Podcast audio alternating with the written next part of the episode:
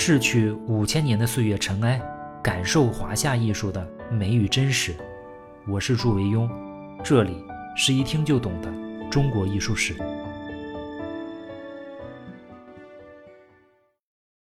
绘画处在书画同源的时候，人们出于对实用的考虑啊，描述的对象都是生活中跟自己息息相关的事物，像是牛啊、羊啊、鸟啊、鱼啊和人等等。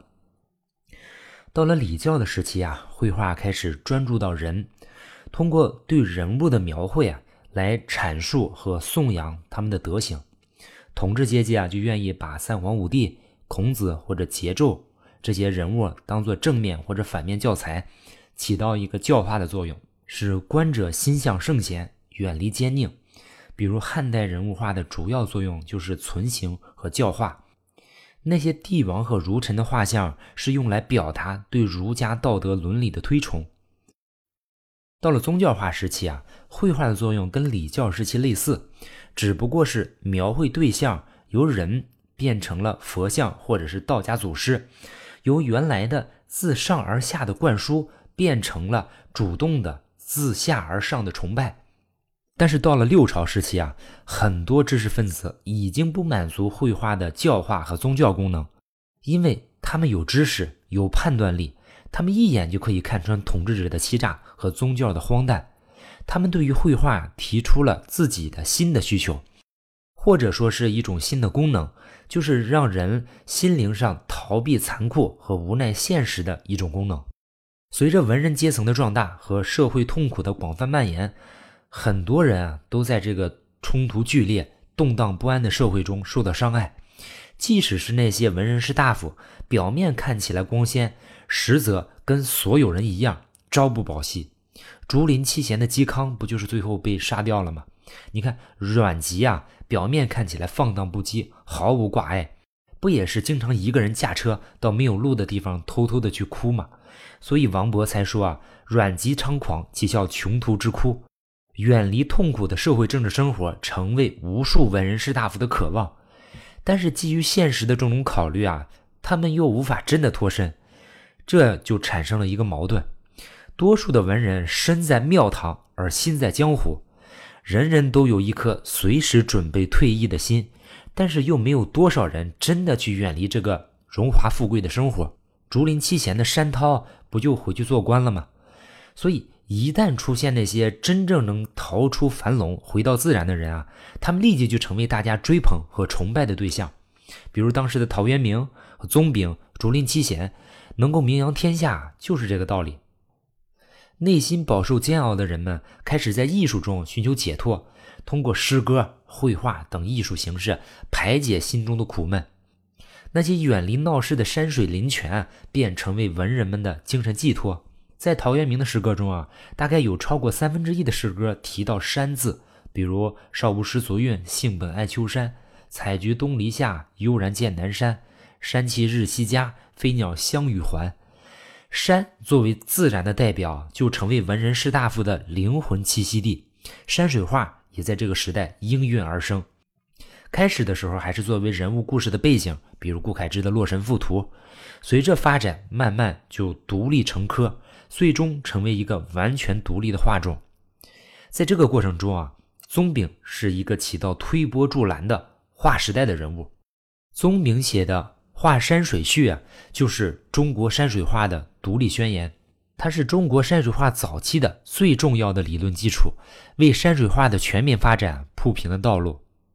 宗炳出生于东晋孝武帝年间，他比顾恺之啊要小三十岁，字少文。祖籍是河南人，生活在湖北。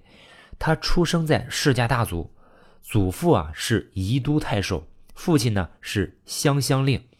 由于他们家庭条件殷实啊，再加上父母教子有方，所以在二十岁那年他就才名远播乡里。当时的皇帝啊正是王献之的女儿王神爱的老公晋安帝司马德宗。我们说过啊，这个人是个白痴。于是呢，朝廷中啊各种势力就争权夺利，战争频发，这就让宗炳啊更加厌恶官场。纵览宗炳的一生啊，跟我们之前说过的戴逵极其相似。朝廷一次又一次的向他伸出橄榄枝，结果呢都被他拒绝。终其一生啊，也没有参与到官场中来。这既是源于他个人的性格和操守，也是源于他对山水林泉的那份执着的钟爱。东晋元兴元年，就是公元四百零二年，那一年宗炳二十八岁，因为家族和朝廷给他的压力过大，结果呢，他一生气，一走了之，做起了旅游发烧友。他从家不远千里逃入庐山，由于他崇尚佛教，仰慕佛学大师慧远。就拜慧远为师。慧远当时六十九岁，他还参加慧远组织的白莲社，就是当时的一个学术团体吧。那个时候的庐山不但是中国南方的佛教中心，而且还是很多文人研究孔孟、研究老庄、研究文学的一个学术重镇。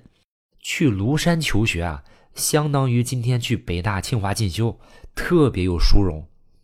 比宗炳晚出生几十年的南朝诗人江淹，在写诗的时候说：“啊，此山巨鸾鹤，往来尽仙灵。”这是当时啊对庐山上那些文化人的赞美。就在宗炳来庐山的前一年，在两州刺史桓玄帐下任职的陶渊明，因为不愿意为五斗米折腰，也回到了庐山东南的故乡隐居。后来宗炳回忆了在庐山时啊，慧远屡次在那秀美的山水中为他开课。大师的讲解很像书卷的行云那般流畅，却又很严谨、庄重的引经据典，讲的是如珠如玉啊，听的是如痴如醉。因为这段经历啊，宗炳老年之后啊，还专门写了一篇《明佛论》作为这段经历的回忆。但是宗炳在庐山学佛啊，仅仅不到两个月，他的哥哥也是南平太守宗藏就找来了。在宗藏看来啊，学佛就是不务正业。人人弃其亲爱，家家绝其嗣迹，落得个断子绝孙，有什么好？于是呢，他坚决反对宗炳学佛，硬生生把他拖回了家。他哥哥呢，就在江陵给他造了一个房子，不准他随意外出。这次庐山啊，基本上只有五六十天的生活，他只是活动在东林寺周围，所以呢，他也没有能够成为庐山文化圈的核心人物，也错过了跟陶渊明结识的机会。这是宗炳第一次和庐山结缘，然而这次经历啊，却修改了他的人生设计。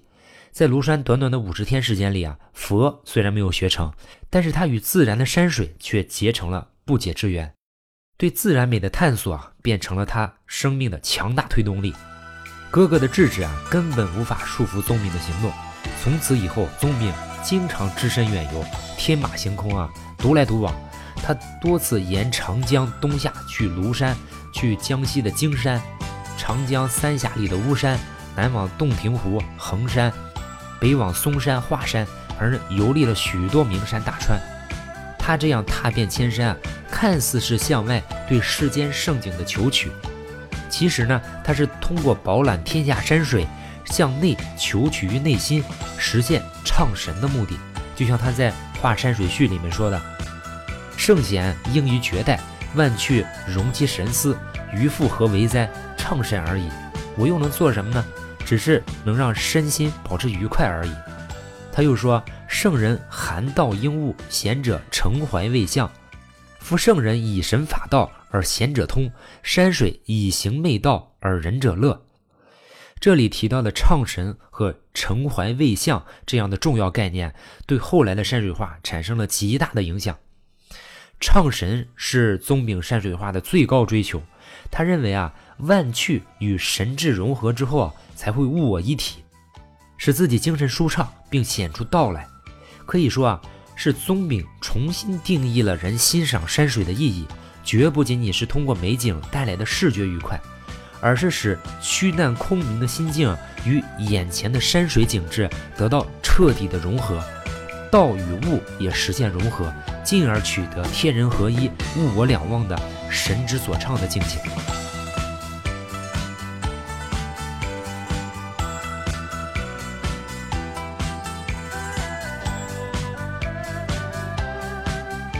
这段旅行期间啊，宗炳还与恩师慧远保持着联系。在义熙元年，就是公元四百零五年的时候，三十一岁的他第二次来到庐山。这个时候啊，同为白莲社成员，也是一个大名士，叫雷次宗的人啊，也由豫章来到了庐山东林寺，就佛学和儒学向慧远求教。慧远呢，就为宗炳和雷次宗啊单独开了一个小班讲解儒家的丧服经。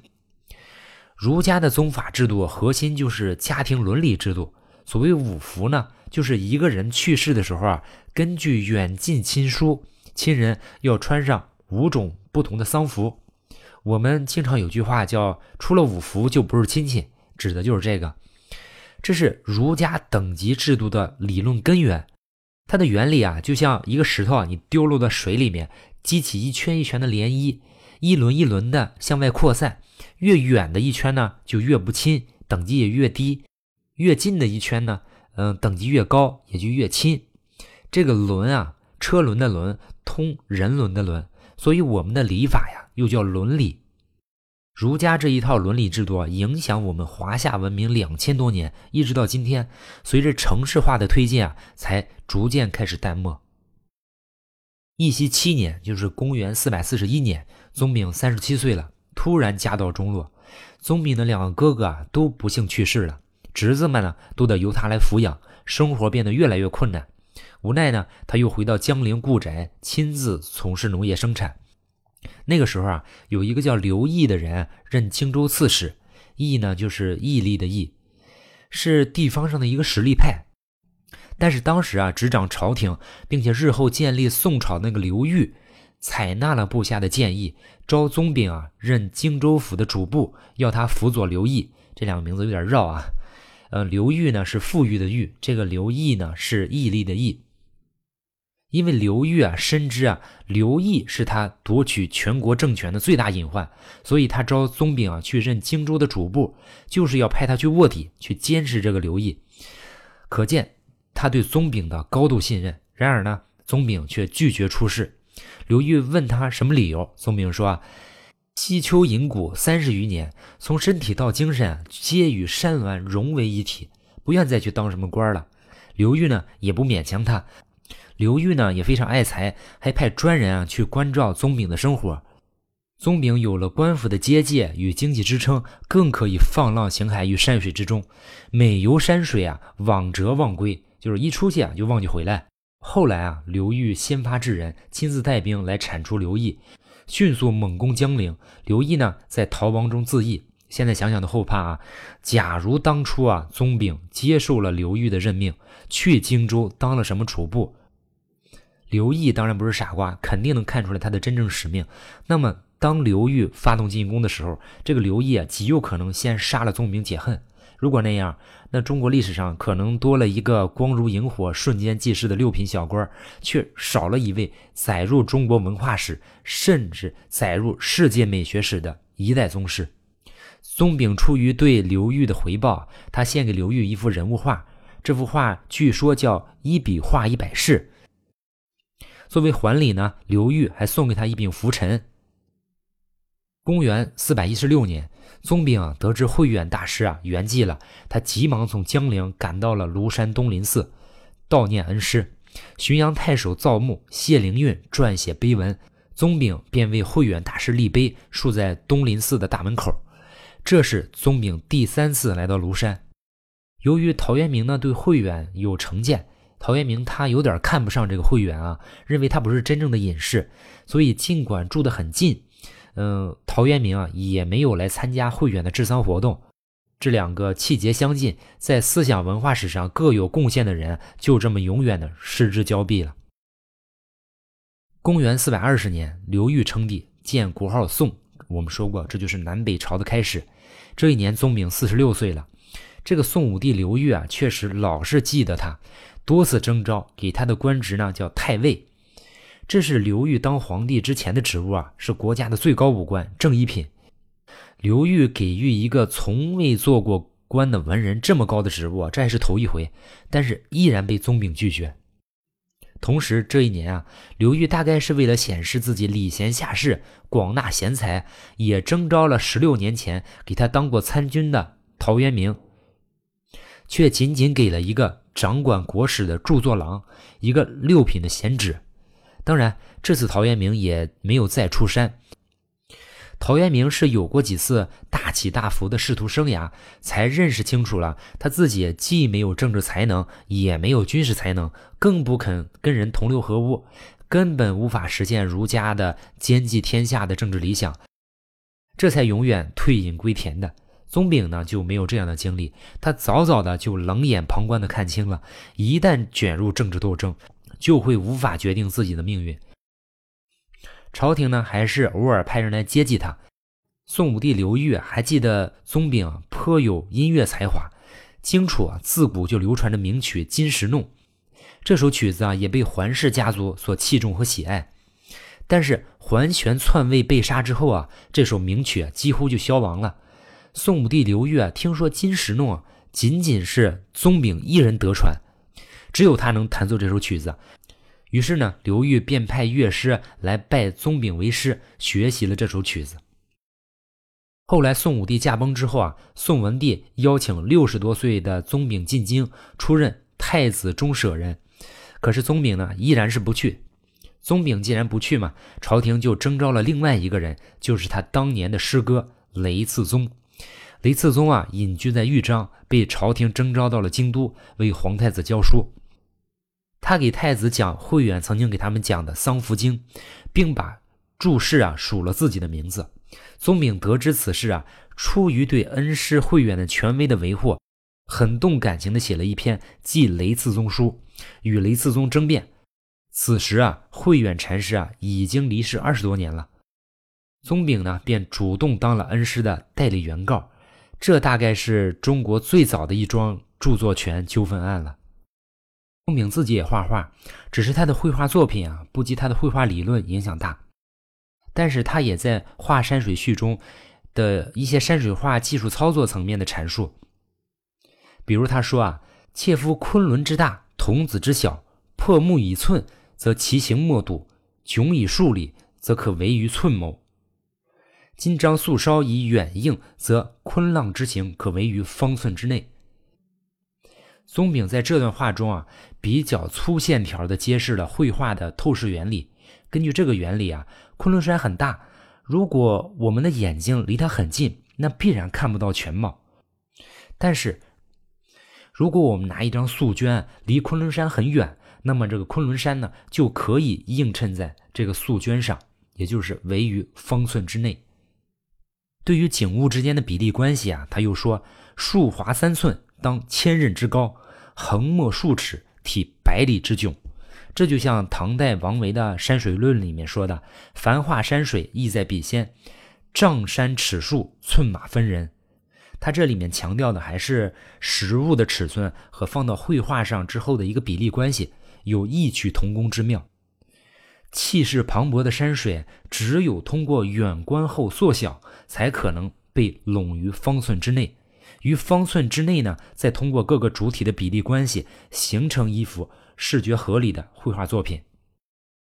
还有一点，宗炳的独特理解有：夫礼绝于钟古之上者，可意求于千载之下；亦威严于岩象之外者，可心举于书册之内。在他的审美世界里啊，古今内外是完全融合的，钟古之上与千载之下可以融合在一起，岩象之外。与书册之内也可以融合在一起，这一切的连接点就是每个艺术家虚怀、平静、宽广的内心。到了宗炳晚年，他自叹道：“老疾俱至，名山恐难遍睹，唯当承怀官道，卧以游之。”就是我年纪啊实在太大了，也总是生病，那些名山大川啊恐怕很难看遍了。他把所游过的名山啊，就直接画在白墙上。自己则躺在床上，一边喝酒弹琴啊，一边观看，打开自己的胸怀来悟道，就是他所说的澄怀观道。身居斗室之中啊，仍然可以欣赏高山险峰、瀑布丛林，他称之为卧游。在生命的最后岁月里啊，他就是这样每日卧游山水，直到公元四百四十三年去世，终年六十九岁。宗炳画山水序提出的艺术理论是划时代的。比如唱神说，这是对实用时期遗留的致用观和礼教时期的德行观的一个大跨越。宗炳他是第一个提出了自然美是具有独立的审美价值的客体。